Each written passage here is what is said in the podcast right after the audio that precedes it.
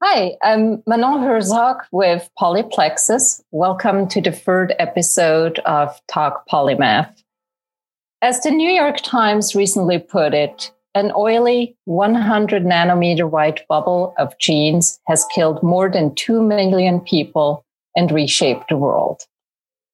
No wonder virus is a Latin term for poison.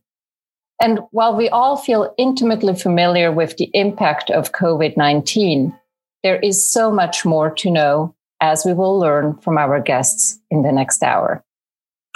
Speaking of guests, for today's episode, we are joined by Krista Milich, a biological anthropologist who teaches at Washington University in St. Louis and does field research primarily in Africa and South America. Krista will be in dialogue with Steve Morse, a professor of epidemiology at Columbia University's Mailman School of Public Health. Steve also served as a program manager for biodefense at DARPA. But before we start, a little background on Polyplexus. We are a platform that hosts evidence based conversations with purpose we connect a community of cross disciplinary researchers like Krista and Steve with sponsors who are interested in exploring big issues, problem framing, funding, and innovation. It's free to join, and we hope you will check out the many conversations on the platform. Now, Krista and Steve, over to you for what promises to be a fascinating discussion please take it away. Thank you very much. Thank you very much. It's a pleasure to be here tonight and uh, to join Krista as a dialogue, as a duo, talking about the life of coronaviruses and other zoonotic infections. Zoonotic infections are those that naturally transmit from other animals to humans. But um, all of this seems very exotic. You're going to hear a lot about the coronaviruses, but you've already heard a lot about the coronaviruses.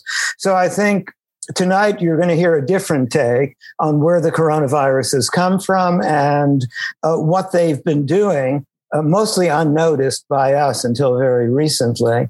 And the coronavirus also, all these coronaviruses that we're talking about tonight uh, are really perfect exemplars of what we would call an emerging infection. And there are many of these throughout history. Think of the Black Death in the 14th century, but we've been seeing more and more of them recently. Um, HIV, I think, called our attention to the fact that the uh, infectious diseases were not just a thing of the past as we hoped. But what do we mean by an emerging infection? Those are infections that aren't the Andromeda strain. There are lots of movies about those. Unlike the movies, these are more like maybe the movie Contagion. These are infections that are rapidly increasing in incidence, that is the number of new cases, or geographic range. That's something that you know is we define as emerging. Very often these are novel. Um, and uh, previously unrecognized. And most of these are zoonotic. As I mentioned, they come from other species. And you'll hear a lot about this tonight. Also, ironically, we have met the enemy, and sometimes it's us because very often anthropogenic causes are important in emergence. They're the reason that these infections that are natural infections of other species actually suddenly appear from out of nowhere, but not out of nowhere, out of somewhere, out of our contacting some species that carried these infections as their own natural infections. And now there's the opportunity for human beings to become infected. So coronaviruses have um, of zoonotic origin have emerged three times in the last three decades, almost clock like precision. 2003, 2012, and now again in uh, 2019, 2020. And uh, for many people, you know, we think about coronaviruses, we think about uh, the SARS coronavirus 2 and the disease it causes, COVID 19, uh, coronavirus disease 2019, as the WHO, World Health Organization, called it. Those of us who are of a certain age remember the SARS outbreak of 2003. But actually, coronaviruses, as you'll hear from uh, Krista have been circulating and have been with us for a long time, even in the human population, let alone in other species. And uh, we've really very much taken them for granted. Before 2003, with SARS, which suddenly made people interested in the human diseases caused by coronaviruses, we pretty much ignored them. And uh, more or less by accident in the 1960s onwards, human coronaviruses were discovered. There are four that we know about, although there may be a number of others that have been uh, alluded to in the literature, but never really followed up on. So, um, those coronaviruses were thought of as being pretty trivial for human um, medicine people, human virologists. Basically, they were the cause of a common cold or flu-like illness, some something like that, and we really took them for granted. And then, of course, um, these human coronaviruses, uh, which we took for granted for a long time, are circulating and are still with us today every winter. Maybe not so much this winter because of all the precautions, hopefully, we've all been taking against uh, the SARS coronavirus 2. But then the world changed in 2003 with the original SARS coronavirus suddenly being found in humans. And now we know they're coronaviruses, as we've always known, as the veterinarians have always known, um, coronaviruses in other species as well. Um, Krista has been studying these for quite some time and is an expert on this on this part of the coronavirus life cycle. Yeah, I mean, you know, the big thing with the recent outbreaks for SARS and our, our, current pandemic is that people are thinking a lot about bats as the reservoir of these coronaviruses. Um, and certainly there we have now after SARS discovered a lot of coronaviruses in bats, but actually we've known about coronaviruses in other species for a long time. Um, avian infectious bronchitis is an issue that's been a huge problem for poultry farmers for decades. I think it was first discovered in the 1930s. Uh, and, you know, there's been a lot of effort to try and control it and manage it though there are variants that pop up um, in different farming populations that cause problems for controlling it. Um, and it's it's not just poultry. You know there's if, if you have cats you may have heard of feline infectious peritonitis that is actually caused by a feline coronavirus. Um, and there are a lot of, of other coronaviruses in domesticated animals also. If we look at a, a, phylogenetic tree or you know a list of the known coronaviruses there is a, a, part of it that is bats and also a part of it that's humans, but actually they just make up a fraction of the total list because we actually know of a lot of coronaviruses in other animals. Some of these are other wild species like civets, which you may have heard about, particularly during the 2003 SARS outbreak. Um, but a lot of them are also domesticated animals. So things like rabbits and turkeys, um, cows, pigs, horses. There are coronaviruses for all of these different species. And what happens is that those can then pass into humans. So we know um, that there are different coronaviruses that are circulating in our population, as Steve was mentioning, that actually come from these domesticated animals and that we've been dealing with for a long time. Um, so I think it's kind of fascinating now that we're in this current situation to think about what it was like when those first made that leap into human populations. Um, you know thinking about if there was a big outbreak like there is right now or what it would have looked like at that time. What do you think about that steve yeah, no, I think that's a that's a great question because we really don't know. None of us were there at the time, just like most of us no longer were were there in the great influenza of 1918. So we have to rely on historical records, and of course, we don't have um, molecular uh, evidence uh, at this stage. But it is quite interesting, I think, that there are a lot of coronaviruses in these other species. We've taken the hum- human coronaviruses for granted, but in fact, they were first discovered almost accidentally when uh, June Almeida colleagues in um, the UK in the 1960s were looking at some uh, cells from um, people who had uh, children who had coughs and things like that, bronchitis, and found particles that looked just like Uh, the the chicken coronavirus, the avian infectious bronchitis virus, and wondered about that, and then began began to characterize them more. But what seems clear is that most of these human circulating coronaviruses not only closely resemble these others, they probably came from the same sources. We just really don't know because we weren't there.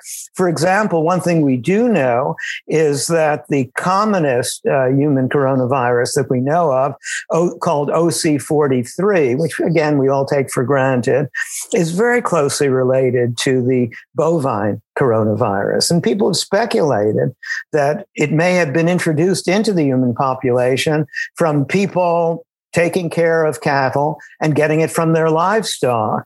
And uh, where that happened and when that happened, we don't know. Those who do molecular studies suggest the late 19th century. And I thought coronaviruses in humans would be older than that, but it turns out they came in at different times and some of them may not have been that ancient. And that may have happened in Central Asia. Some people think that what we felt was a, that what most of us believe is a flu pandemic in the late 19th century may have been the original outbreak of this coronavirus, in which case it probably would have looked an awful like uh, an awful lot like what we're all living through now, which I think is really pretty amazing. And I think it also proves that you know if you look at the distribution of these viruses and their natural hosts, they're all over the world. So, you know, we know with something like a pandemic, certainly like the SARS coronavirus 2, we know certainly that um, it is all over the world and we need to protect people and prevent its transmission all over the world, or we're going to be seeing you know this coming back again and again and we still might but um, we don't know if someday it'll tame down to become another OC43. I, I, may not live to see it. I don't know. In the meantime, it's causing plenty of, of trouble. Um, Absolutely. And I think know the timeline for that.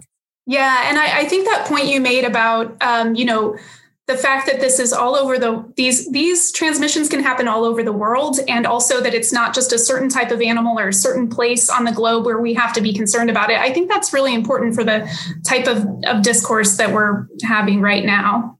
Oh, oh, yes, and uh, you know sometimes we we think we're in a bubble here, but maybe we, we are, you know, when we try to protect ourselves against the coronavirus. I know that one of the listeners sent in a question asking about uh, the diversity of coronaviruses, but not just that, all the different variants we're seeing and lineages that we're seeing. And all that started from one virus and um, that was described first in, in China. We are, are still debating where it may have come from originally, but presumably bats, presumably through the live animal markets, which is what we know happened with, with the original SARS coronavirus. And this SARS coronavirus too has diversified as it's gone through the human population. Essentially, Darwinian evolution has given it all kinds of uh, various mutations have collected that have given the virus the ability to spread more readily. And of course, that's selected by Darwinian evolution. And I know that basically, if it has a fitness advantage, it's selected for. And so some of the early mutants displace the original strain, which you really can't find in nature anymore. It's been displaced by some of these other, you know, apparent variants. So there are so many unknowns there. What do you think about the uh, animals that perhaps could be future reservoirs as well as the current reservoirs of of the coronavirus is. Yeah, that that's a big concern in my field. Um, we've seen some examples of SARS-CoV-2 being transmitted from humans to other animals, um, and what that means for those other animals and for us is very concerning. Um, because you know that cycle can just continue and in other animals, it could also cause die offs that are, are really dangerous. You may have seen in the New York Times, um, they had an article titled, and then the, the gorillas started, I think. Uh, and it was about the gorillas at the San Diego Zoo that did get infected with SARS CoV 2. Um, and this is something that we're really worried about where I work um, with wild primates there are a lot of endangered species that we potentially could pass COVID to, and then those animals could get sick and start transmitting it among themselves. Um, and we could see die offs of other species as a result of that, which is obviously really concerning. Um, the other option is also that uh, in addition to them dying off, or maybe rather than them dying off, they could become reservoirs. And you know these exactly as you're talking about the darwin oh, yeah. um, evolution and the potential for mutations the more opportunities the virus has to spread the more likely we are to see these different variants and that becomes even more concerning when we see that they could potentially pass into other species mutate within that other species and then trans, trans uh, transmit back to humans um, for example uh, where I work in in Uganda, uh, in the forest there, there have been a, few examples over the past decade of fairly common um, human respiratory viruses passing into the chimpanzee community. And over the years, several chimpanzees have died because of these various respiratory illnesses that, for the most part, are really common in humans. So even things that become common in us or that we eventually you know have a have normally circulating in our population can be quite dangerous to other animals um, at the same time though as i mentioned they could also become reservoirs that's something that we see for example with yellow fever virus in um, monkeys in south america you have sometimes these die-offs of howler monkeys. For example, a lot of people know howler monkeys because they're so loud and easy to recognize. Um, so there's been die-off of howler monkeys because of yellow fever virus, but at the same time, non-human primates in the wild are part of the normal cycle of yellow fever virus that infects humans.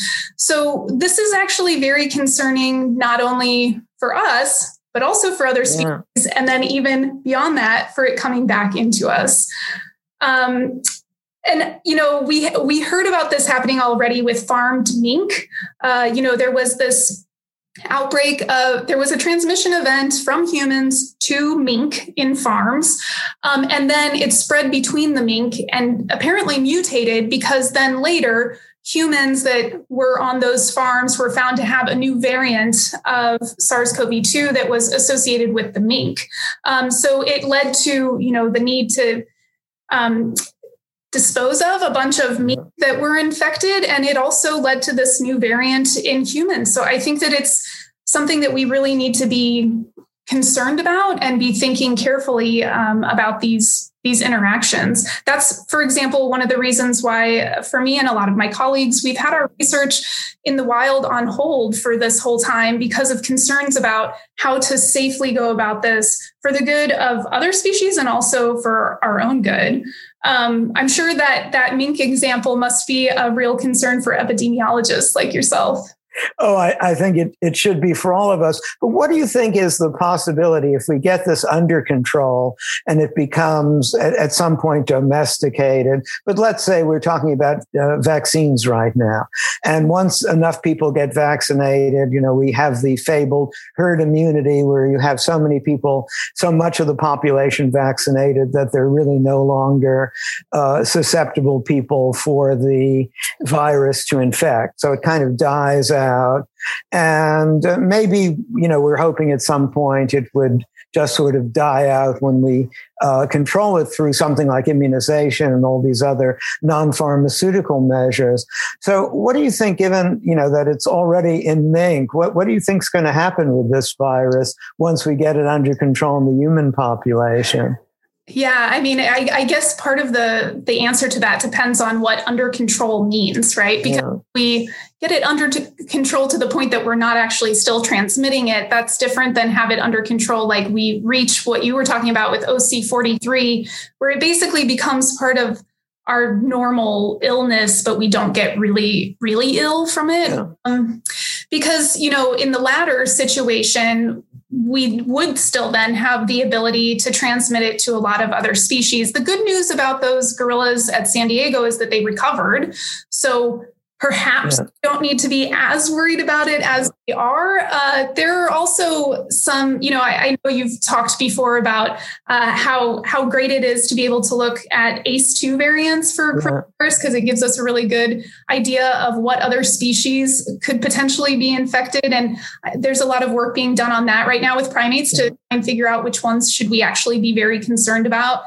Um, it's but it's hard because just like the example with the chimpanzee yeah. Kibale, there are there are diseases that we've gotten used to, so to speak, yeah. um, that are still quite deadly. Yeah, and I understand that as a matter of fact, they were vaccinating some uh, black footed ferrets, which is an endangered species. Uh, in the United States against this coronavirus because they thought, like the mink and like ferrets, it, they too could become infected. And if they really got sick, you know, it could wipe out the population. I, th- I thought that was interesting. They were probably the first ones to get the vaccine, actually, and they survived. Yes, good point. um, good, good vaccine advocacy. Yeah, yeah. They got the vaccine and they survived. Yeah, I mean, they actually have given the vaccines now to some of the non-human primates um, at zoos, also to try and prevent this very thing from happening. Um, and and yeah, I mean, I, I think the reality is like you were talking about before, how our activities as humans have put so much stress on our own health and the health of other species you know and of course it's all connected in that one yeah. approach where if we're not if the environment is unhealthy and other species are unhealthy then we're going to be unhealthy so we do really need to be concerned about the health of not just ourselves but also other species in the environment.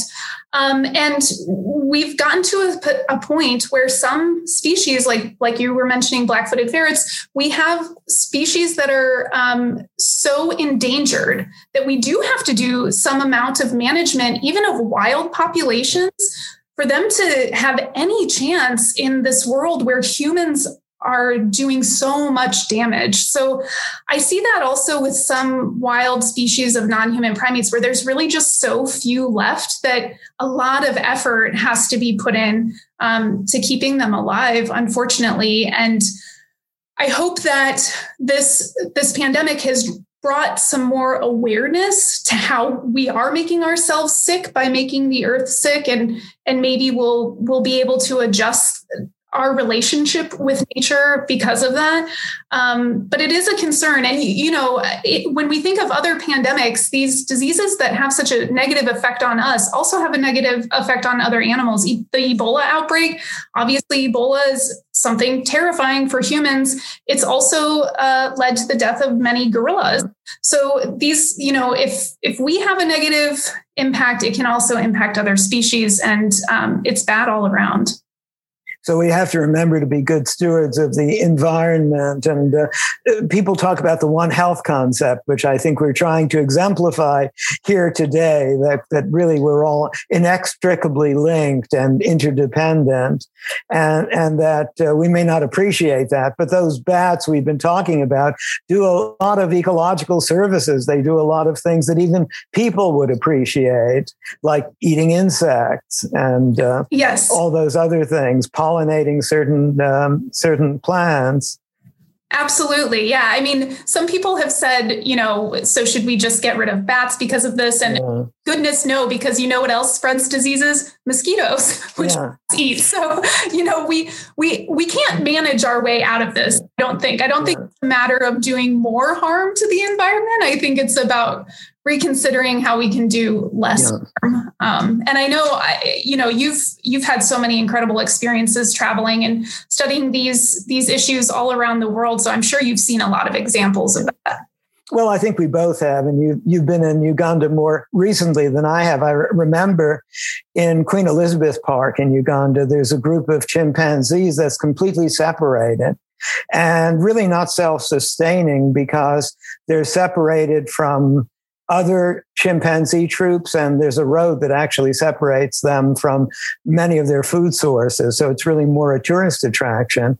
And I remember last time I was I was in Uganda some years ago when they discovered oil in Queen Elizabeth Park, which is a natural forest reserve. So I wonder what happened there and, you know, whether there was good environmental stewardship after that. You've been in Uganda more recently. How did that work out? Yeah, put me on the spot here. Yeah.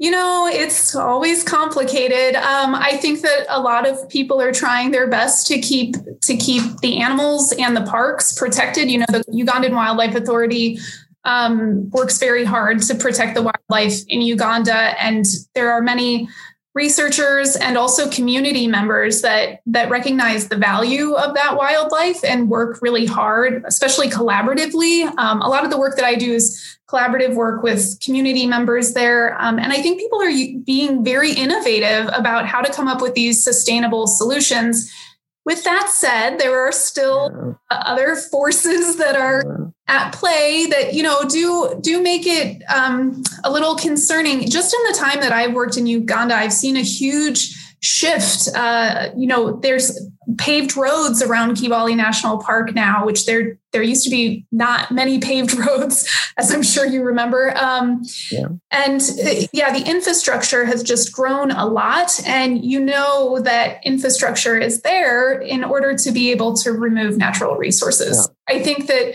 it's something that we have to continue to keep an eye on. And you know, I always I always like to think about the fact that even these things that are happening far away, they're happening because of global economic drivers, right? So we very much are a part of what's happening um, that then leads to these increases in interactions between humans and and other animals and ultimately then feeds back into this this loop of zoonotic disease transmission. And that's why we've seen with over the decades the more i mean you've written about this you know better than i do the, the more human activity we have um, the increase in emerging infectious diseases each decade. So uh, yeah, it continues to be a concern. Yeah, and uh, well, you've seen it up up front too. You know, really up close. And uh, you know, we talk about anthropogenic causes. You know, of course, very often they're the result of good intentions, trying to clear the land for agriculture so that people can have more food. But that you know can have negative effects if we don't think about it. And then, of course, the invention of the airplane has now made it possible for a coronavirus to spread worldwide. I don't know what happened in the 19th century with you know when maybe the bovine coronavirus became a human coronavirus OC43, but it probably took longer. I know certainly in 1918 it took a couple of years for the virus to spread for the influenza virus of 1918, a different virus, but still similar uh, lifestyle to spread around the world. Um, and in, a few places, it, it, took several years to get there. And this is now happening much faster. And I, I guess there will be another one in the future, and uh, that will be faster too. Yeah. And I think, you know, even I can't go back all the way to OC43, but oh, nor can I. SARS in 2003, I even think there must be such huge differences in our, our travel patterns and interaction patterns now um, compared to 20 years ago, because obviously the asymptomatic spread of COVID has complicated things a lot, but um, it's, it's amazing how I mean, there's a lot of reasons for this, but SARS was contained in a way that we just totally lost control of in this pandemic. Yeah, that's interesting. I think we perhaps gained a sense of false confidence with SARS because, you know, SARS was spread mostly through the healthcare setting. And so it was really a matter of improving infection control. There were a couple of mass exposures, which probably occurred via the respiratory route, at least people getting infected via the respiratory route. The virus may very well, the SARS virus may very well have gotten out through the intestines where, where it also replicates. And indeed, we see this one do it too. But uh, it, it didn't do much transmission person to person by the respiratory route. It was close contact with aerosols. It was other things that happened mostly in hospitals. And so was the healthcare workers. And then, of course, once you got that under control, you could have um, really say, uh, you could really say SARS is gone because it was, you know, it was just in a few little pockets, mostly hospitals. And MERS, which is still with us, the Middle East uh, respiratory syndrome coronavirus started in 2012 in the Middle East, which proves these things can be anywhere. Who would have expected something like an infectious disease problem in the Middle East to, you know, take our attention away from all the political problems there, which still exist? But MERS still exists, and it's almost entirely through the healthcare associated setting. Uh, and if uh, that were completely, if it were possible, to completely um, close that to breaches and mistakes, then you'd have a few primary cases who'd come in every so often, but there are not that many of them. And um, some of them apparently um, seem to be associated with camels, about half of them. Yeah, I think that's interesting. I was I was going to ask you why do you think it is that we don't continue to see SARS cases but we do continue to see MERS cases? Yeah, I think that's an excellent question. It, it turns out that people think that SARS essentially disappeared from uh, nature. At least they haven't re isolated, they haven't found it again. And I think it may be very much like what happened here. You know, what happened here is you had the original virus, whatever it was, that got into people and was reported in Wuhan. And then uh, variant, a particular mutant, D614G, which could um, could transmit much better, very quickly uh, emerged and displaced it, which which we see with influenza all the time after a pandemic too, and then other um, mutations built on that building block. And, it, and you have this big tree now of all these different, sort of like an upside down uh, phylogenetic tree. You know, the root uh, with that one virus that's become all these other things and all these other variants, some of them even going into mink and being isolated there. And I wonder if, you know, maybe the SARS virus is still out there in nature, maybe just its descendants are, because as you know, when they looked for the SARS uh, virus in these same bats, the horseshoe bats, they found dozen, you know, maybe a dozen other closely related viruses, and, and many of them seemed like they would be uh, much more capable of infecting humans. They had a better fit with the receptor. So, what do you think is still out there?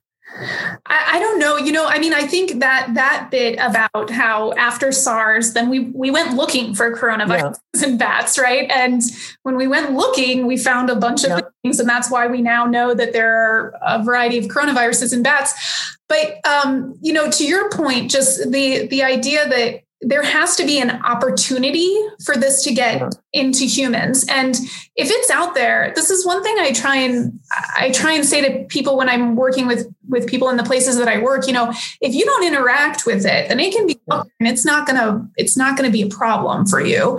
Um, but there were other coronaviruses that seemed like they would have been uh, more likely to transmit to humans than than SARS yeah. was. Um, and yet they didn't, probably because they didn't have the opportunity, right? So uh, I, am sure, uh, yeah, like you're saying, I'm sure that there are still um, a lot out there that we don't even know about, uh, and new variants, of course, can can crop up all the time. Um, but again, if we if we find ways to limit the the impact of humans needing to be in such yeah. contact with other animals, you know, the the again, just those global economic forces that are that are causing massive habitat loss and putting bats roosting right over farmland. Yeah. That's a really bad. I mean, you know, we saw that with Nipah virus. Yeah. That's a terrible way um, to be interacting with the world, and then we end up in this situation where uh, we we have the opportunity for viruses, maybe even if they're not the best fit virus yeah. to, to a human, because they have the opportunity, they take it.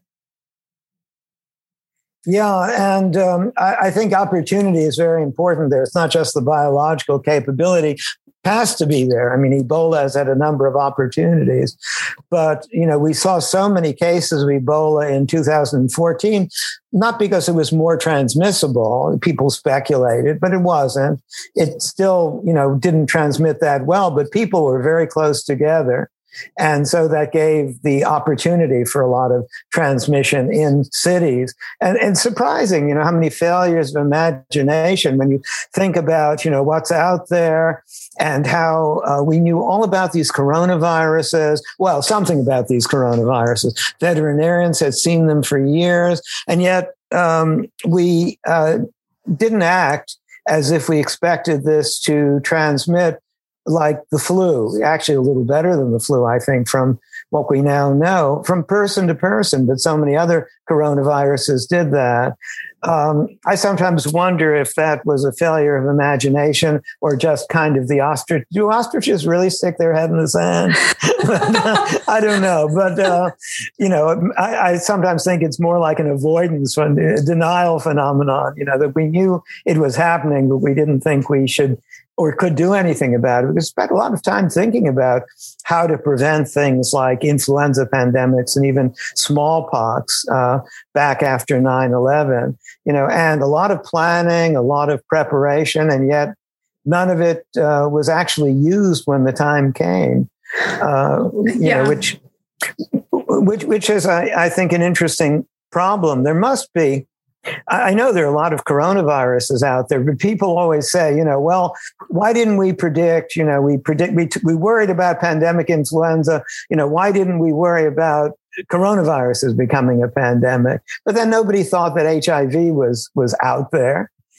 Yeah, for sure. Well, I, I to put a positive spin on it, I will say I think that the groundwork that was laid in vaccine preparation or getting the technology and the scientific information for developing vaccines. I think that's one way that we saw all of this work that goes into planning behind the scenes, yeah. not in the midst of a pandemic, like that really can pay off when something um, happens. And to your point, there are a lot of other well researched and well thought out plans that should have been able to, to be, you know, utilized in this moment that didn't. But um, at least we're, I, I, really think, you know, there, that the vaccine development, I think, is such a, a great example of how just rigorous science all the time does actually yeah. really help us when when something serious happens and we need to know what's going on. I mean, yeah, it, it's a miracle that we it's not a miracle. It's great scientific work that we, we have the vaccines yeah. that no that no I, I, I agree with you completely. That that it was really a really an amazing thing that a vaccine could be developed and also these new vaccine platforms that were really uh, amazing but that there had really been no incentive to develop them commercially you know simply because uh, that vaccines that already existed were already approved. It's pretty expensive to introduce a new vaccine unless there's a real need. Uh, they tried to make a, a, SARS vaccine and then SARS went away. So all the companies stopped doing it. Uh, Zika, I don't know where we are with that one. Maybe that'll be a new RNA vaccine. But all these new platforms finally got a chance. Maybe that's Darwinian too. They finally had the selective advantage and had a chance to get expressed. I agree. That's a really an amazing thing. And, and that we're now using advanced mRNA technologies and things to get our daily, when we can get them, get our vaccines that, uh, you know, we, we never even dreamt of when I was working at DARPA or when, you know, other people we, we know were working on these things. Yeah. So that is a good thing. What about diagnostics? We, uh, I think that was one of the areas we still are way behind. Yeah, I agree. Um, you know, I, I think some interesting work, I'm sure you can answer this question better than I can. Some interesting work has come out of that. I think um, w- one thing in terms of just continuing to do this, this research and, and lay the groundwork um, is that I think for the type of work that I do, trying to understand what's in other species mm-hmm. circulating in wildlife what species serve as reservoirs of different things. I think that that's really important. I mean, obviously, I'll take this minute to just plug that, that we should be um, we should be monitoring other animals. That's what I do in my work. You know, when humans brought Zika virus to the Americas, we suddenly had a virus that was very similar to yellow fever virus being introduced to a whole bunch of non-human primates that had never been in contact with it before, right? And we can just assume that there would be an event in which humans passed it um, once it arrived in the Americas to, to non-human primates. So I spent uh, a year before the pandemic traveling around to different places uh-huh. in South America and in Mexico, collecting a bunch of samples from lots of different non-human primates to try and figure out in what geographic locations do we potentially see reservoirs and in which species do we potentially see reservoirs? Because even something like yellow fever virus i mentioned that it we have howler monkey die-offs because of it but it doesn't kill every non-human primate that it infects. Some of them seem to really not be affected by it. Um, so potentially we could have you know viruses mm. circulating in populations and them not having any symptoms from it. Um, so you know i think that that sort of that sort of research collecting samples and trying to non-invasively. I don't kill animals in this research. Um, we do all non-invasive work and and that also helps push the diagnostics right? I, I have a paper where um, we we validated a method for detecting zika virus in feces so that i can collect feces without ever interacting with the animals um, and and figure out if they have if they have zika virus or not.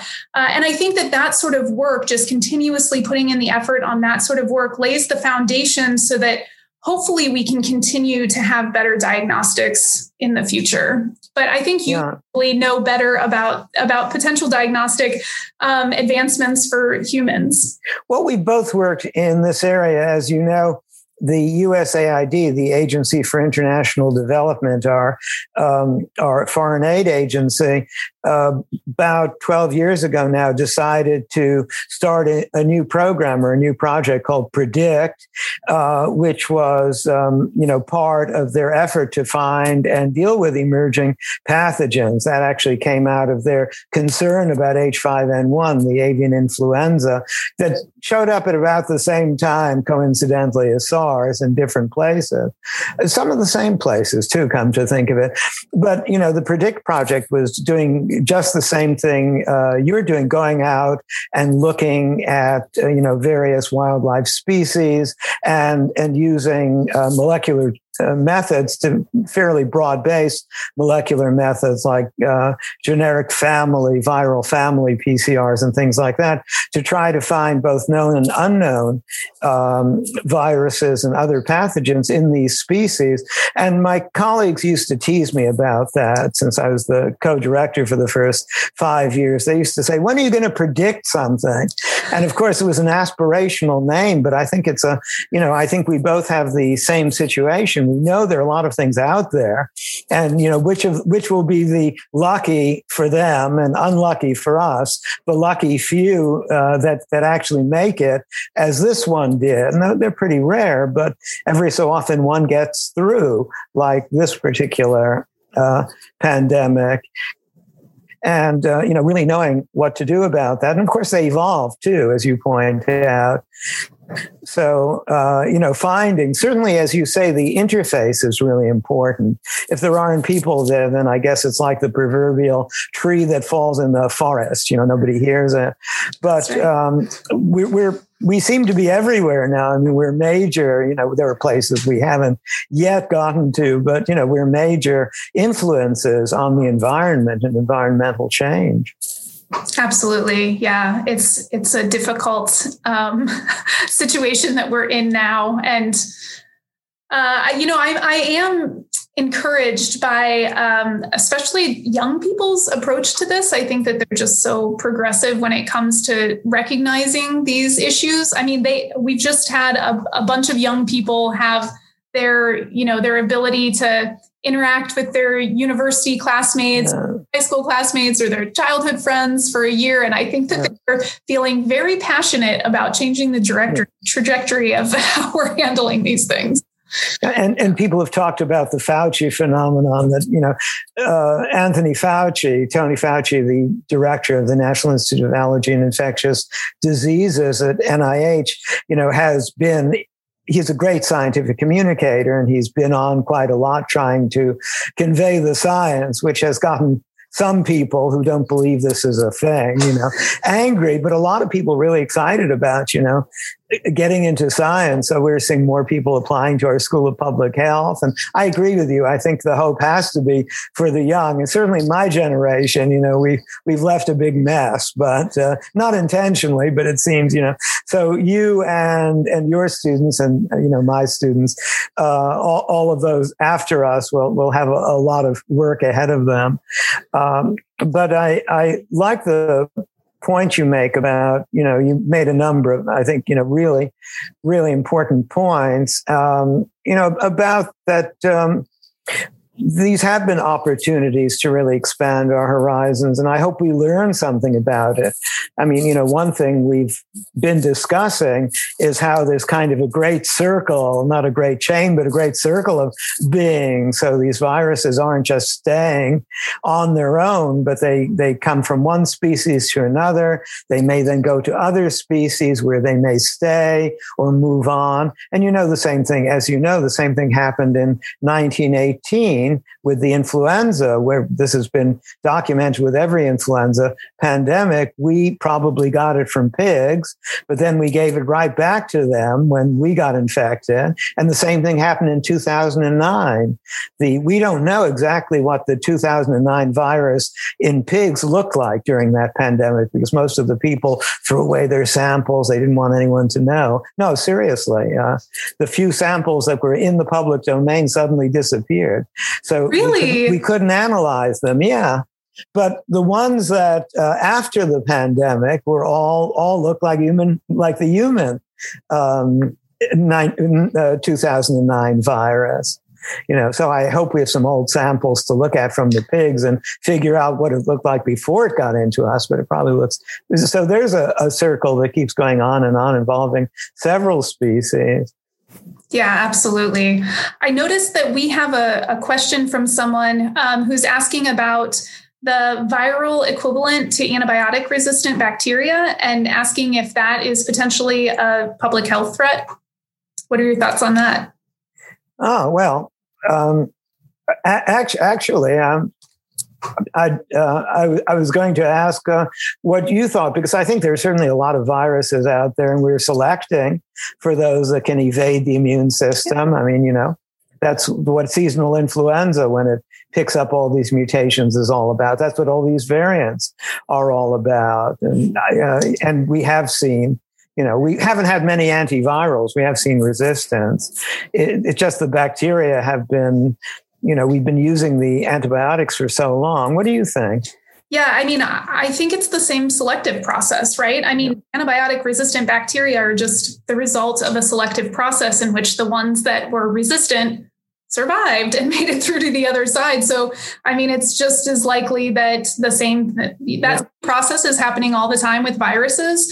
Um, and so, yeah, when you put pressure, when you put pressure on something, that's a selective force, and then natural selection uh, results in evolution where you see this change in allele frequencies such that you end up with yeah. a population that is then resistant to whatever that selective pressure was that you put on it so um, yeah i mean that's that's one reason not to not to say the thing that everybody always says but that's one reason why i think even with the vaccine rollout where yeah. masks keeping your distance avoiding gatherings it's so important because we really want to it's it's a it's a combined um, effort, right? Where all of these things are needed to actually get to where we want to be because those those selective pressures, I think, for me, they are a concern. Yeah, no, uh, uh definitely agreed. And I think with uh, all the variants that we see, you know, that's the result, obviously, of virus replicating and then spreading to new hosts. And the more virus, the more opportunities for new variants. And, you know, it's kind of an arms race, forgive the pun, uh, of getting the vaccine before we have variants that uh, can evade it.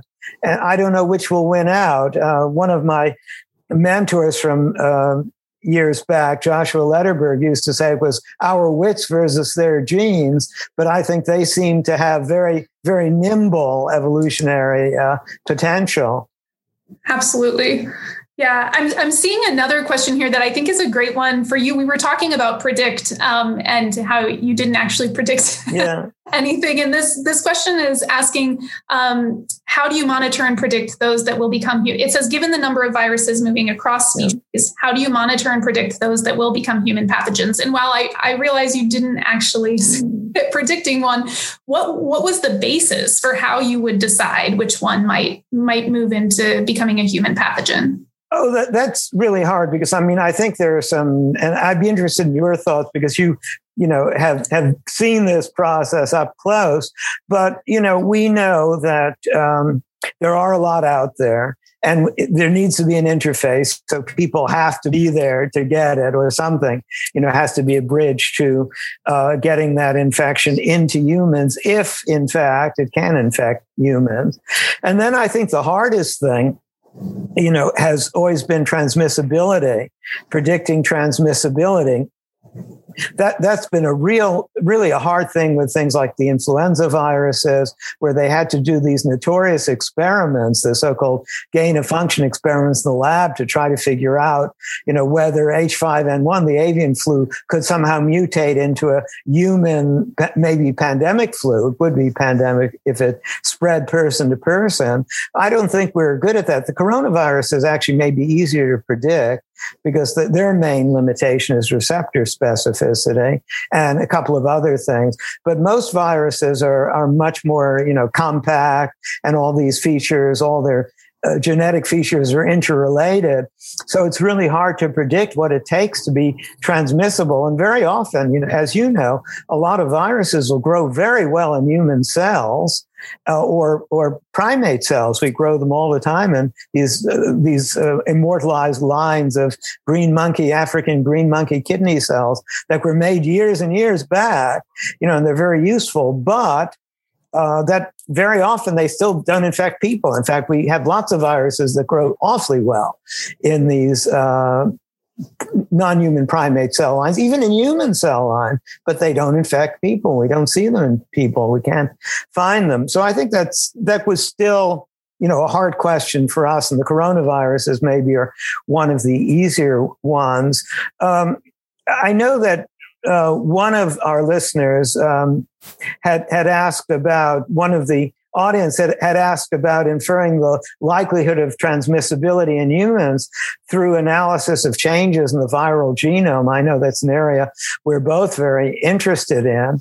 And, um, you know, that's a, a, really interesting but very hard question. I think that um, one thing, we certainly need to do that. I mean, I'll put in a plug for surveillance, but also genomic surveillance and genetic surveillance, because all of these variants we identified were more or less found by accident. Someone happened to sequence some positive PCR samples from patients, or someone happened to find it in a database, which is interesting that they're actually sequenced in databases. And most of these mutations really are, you know, not of uh, great significance, at least to us, in changing the properties of the virus in any way we can discern. But every so often, something like you know, changing the the uh, receptor specificity or making the receptor fit better, or perhaps uh, not react with certain uh, compounds like antibodies or something like that, like the things we might make when we get vaccinated. You know, those are important properties we have to pay attention to. Uh, so we definitely need to do that. Um, I think coronaviruses maybe are easier to predict than some of the others once they get started. I don't know if anyone could have predicted this in advance. And I, would be interested in your thoughts about also about, you know, the uh, changes in the genome and uh, what we might be able to infer about transmissibility. Yeah, I think that's a really hard one um, because, like you were saying, we only find that when we actually check for it. And it feels to me like one of the issues has been that some um, systems have been so overwhelmed just dealing with basic testing and and you know sorting through the number of patients that they have um, that there hasn't been that that extra step to actually look at the genetic code. Um, and once you do start looking, then you suddenly realize, like, oh, okay, we're actually looking at a lot of changes yeah. here. And obviously, yeah. with the variants of concern that that have been identified, um, there's been some really interesting work showing, you know, specific mutations that are associated with higher transmissibility, um, potentially the the ability to evade antibodies, things like that. Um, so I think that that work is really important. But yeah, it's it's layered into a lot that already needs to be done. And again, I think that to, to further plug the point you were making, you know, when we when we can do this just as a normal surveillance and not in a moment of crisis, that really gives us a lot of information to work with then once we do have a crisis. Yeah. So do you think we'll continue watching the, you know, whatever this coronavirus turns into after everyone is vaccinated, which is perhaps a hope in itself that's a little bit far off, but I think the the wildlife disease ecologist uh, you to watch it. I, I, hope someone will. I think that was a mistake we made, you know, initially. And what do you think we could do better in, in the future? I know I, I'll mention that uh, ProMed, the program for monitoring emerging diseases, uh, started out actually as a network of laboratories, about 60 or so around the world. Then we discovered we didn't have any way to communicate. So, in fact, it was Josh Lederberg who shamed me into getting on email which was very punishing in the early 1990s, nothing like what we're doing now. Uh, and, um, you know, it took hours to, to format, and you were lucky if you got an email within 24 hours. But we got all these people on email, and then it sort of uh, evolved into a, an open source because it's really available to anyone at no charge. And it's a One Health, uh, it's, it's One Health focused as well, but an open source, you know, freely available uh, discussion and surveillance system essentially for reporting disease outbreaks. And so they reported, ProMed Mail reported uh, SARS in China a few weeks before it came to Hong Kong although you know it seems to have been a surprise then. It reported mers uh, when it was first identified not in jordan because uh, the capability to identify that as a unique virus perhaps there wasn't enough interest in in uh, regional labs to to do that. They knew it wasn't sars but later on it, it got you know fully sequenced and um, there was a, an item after it was first uh, from Saudi Arabia in ProMed Mail. And this time, ProMed had an item uh, that was uh, posted just before the outbreak uh, in Wuhan became public. And in fact, that's what got the WHO to call in Geneva to call the China office to find out what was going on. So obviously surveillance is necessary, but it seems not to be enough.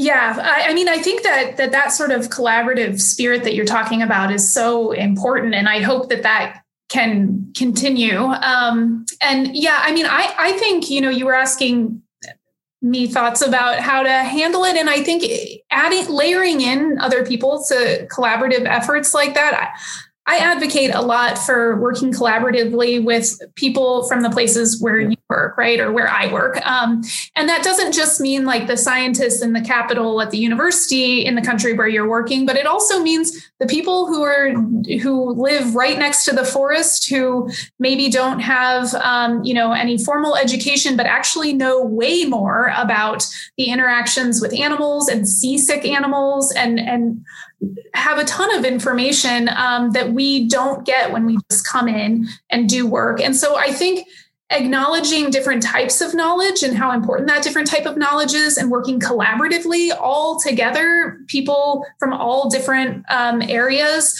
i think that that can be really useful and that will help us to get even better information right because really people if if you have trained someone um, how to collect data or to notice different things if you've had conversations with people about the things that they're seeing and you have a dialogue with them and then they feel comfortable talking to you when something happens and you're not there to see it i mean that can lead to a much faster response obviously um, and just and, and then the important thing is is to rem- remember that they are your collaborator. Yeah. Once you know about something, you don't, you know, run in and, and fix it or do what you think is right, but actually incorporate everyone involved in the conversation about how to manage it and deal with it. And I, I think we would see a, a lot of better outcomes if we approach things that way yeah, we should combine forces, but also, you know, that inevitable plea for more investment. I mean, we do underinvest in public health and in a lot of the disease ecology and a lot of the work you're doing. I'm sure it's not easy to get funding. Uh, no. people say, "What? What's the relevance?" Right? But of course, it's relevant. We see the effects right right now. Are there more questions from the audience? Um, I'm not sure. I haven't. I haven't seen any more in the chat box. Uh, if anyone wants to speak up. well, I'll join you guys. Okay, um, thank you, Manon. Good to see you back. yeah, so th- there are a couple more questions. We're actually up for time, and dare I say it, um, your passion is infectious, and uh, we could yeah. probably go on for a long time. Um, but just a, a, couple of quick questions. If you could wave the magic wand, the proverbial magic wand, what would you like to solve overnight? And I'll put it to both of you. I can go first. I mean, I uh, yeah, it's pretty clear. I would uh, I would change the way we interact with nature. I would I would change how much we use of the earth, um, and yeah, that that's the magic thing I would do. I think that that would have cascading effects that improve all sorts of things, including this current pandemic. Well, I have to agree with that. I mean, you know, d- definitely we, we can see what we've done to the environment and, you know, uh, what we could do and what the environment could be like if, if we were more respectful. So I definitely agree with that. I, I think closer term, you know, what worries me about our current uh, response is just complacency. Uh, we tend to be very complacent about these infections until it's too late. Uh, and maybe we're complacent about what we're doing to the environment. I wish we had better ways of producing protein, uh, protein based foods for people so we don't have to cut down uh, all the land or go out and hunt wildlife, people, people going out and hunting wildlife or, or have uh, industrial uh, scale farming.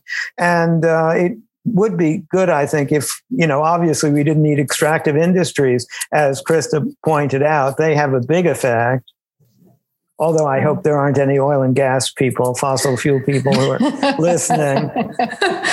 they can just well, fund our research. If yeah, yeah. They'll build good, there you good go. Rapport. Good thinking. That's right. well, there, there's there's just another question that popped up. I think we should take it. Um, here it goes. Are there any open source software projects addressing these issues? I'm sure there are, and I do not know off the top of my head of what to suggest. Steve, what do you have for that one? Well, you know, I, I think it depends on on what you're looking for. I will say that in addition to the vaccine technologies that, you know, this pandemic has really pushed forward to maturity. And uh, you know, maybe that's the silver lining in the in these dark storm clouds. Sorry for the cliche. There's also been a lot of of you know data science effort and other efforts like Johns Hopkins um, CSSE, you know, to try to collect these data and interpret them. So there are a lot of these these efforts, uh, in, including uh, Nextstrain, for example, to try to look at and and pangolin, as it's called, with uh, evolutionary biologists trying to look at uh, the known and perhaps future strains or future mutants and variants of uh, the coronaviruses. Maybe that'll grow into something that biologists and data scientists could work together on. But I think there have been a lot of things that have been done. I guess it's a question of, you know, what people want to do with it. But there's been a real role for data science and, and ProMed. You know, there are a lot of these sources now to find out information on outbreaks. Right, right. What about so, in your field? Oh, sorry. Go I'm ahead. I'm sorry. Oh no, you're you yeah, you did a great job. I'm gonna I'm gonna just back up everything okay. Said. and let us finish not too far past time. Thank you. right, right. Um, no, as I said, we, we would love to go on. But um, before I make a little bit of a public service announcement, um, again, thank you to both of you um, for sharing your knowledge and your insights. And um, anything you would like to add um, as as we wrap up? For me, I mean, it's been such a pleasure talking with Steve. I, I, I think this has been great, and I I mean, I think that our work is, uh, we realized that we have so much overlap in our conversations leading up to today. Um, so it's been a real pleasure. And I, I really thank you for inviting me and and for the audience for coming. Um, I'm really happy that we got to share this information. And I think it's a discussion that needs to continue. And, you know, we should be thinking about these things and how there's so much great opportunity for innovative collaboration. And I hope that this conversation helps encourage more of that. Well, thank you. I agree with you 100%. I want to it's really been a, a, pleasure. And if it weren't for this, we probably wouldn't have had a chance to meet each other here since nobody's going to meetings anymore uh, where we might otherwise meet. So it's really a pleasure, uh, likewise, to meet you and talk with you and uh, discover our uh, interests in common and how much they overlap, but also thank you, Menon, and thank Polyplexus for bringing us together and bringing this group together thank and sincere thanks to all of you who've been listening through all of this and paying, you know, obviously, um, and asking questions and thinking about this. I think it'll take a lot of thinking for all of us to get out of this situation. So thank you. Thank you. Our pleasure. We would love to have you back in any type of capacity. And um, so I have a quick announcement to make, and uh, I think it's it's a perfect segue because tonight's discussion certainly drives home the need for cross disciplinary thinking and research as we take on the challenges of the future. To that end, we are excited to announce Conjecture Mania which will kick off on April 5th. Um, for more information, you can check us out on Polyplexus or follow us at Polyplexers on Twitter, LinkedIn, and Instagram. We would love to have you join the conversation and, of course, Conjecture Mania. Thank you again, Krista, Steve. Until soon. Thank you. Thank you. Thanks, Krista. It's been a real pleasure. It's been such a pleasure.